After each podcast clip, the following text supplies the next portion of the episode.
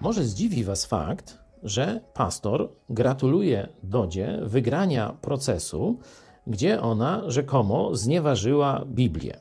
No ale tak jest.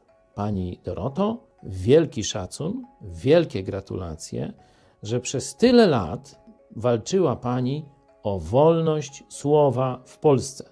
Ten wyrok sprzed paru dni to jest wielkie zwycięstwo wszystkich Polaków przeciwko ciemnocie, zabobonie i kato-talibanowi, który w Polsce niektórzy chcą wprowadzić. O co poszło?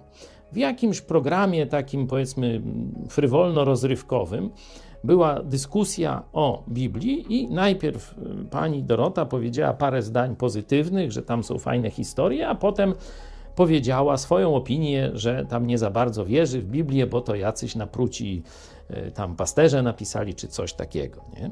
Nic, zero, nul, żaden problem. Gdyby nie znaleźli się jacyś no, nieodpowiedzialni ludzie i prokuratorzy, i sędziowie, którzy najpierw akt oskarżenia, obraza uczuć religijnych, obraza przedmiotu czci religijnej, potem pierwsza instancja, y, pani Dorota winna, druga instancja, to już mądrzejszy sędzia powinien być. Dalej w Polsce nie ma sprawiedliwości i ona jest winna, ma tam jakąś karę grzywny i coś tam.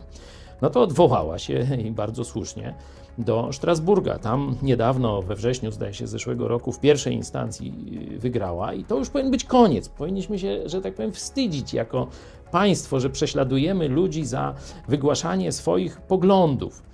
To nie, jeszcze Polska, rząd pisowski się odwoływał, apelacja, no i niedawno już y, definitywnie rząd polski przegrał, bo to jest oczywiste, że my wszyscyśmy przegrali w sensie wstydu.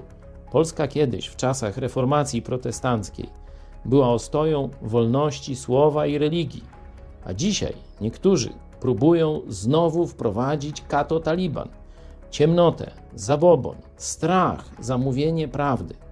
Pani Doroto, jeszcze raz wielki szacun i gratulacje.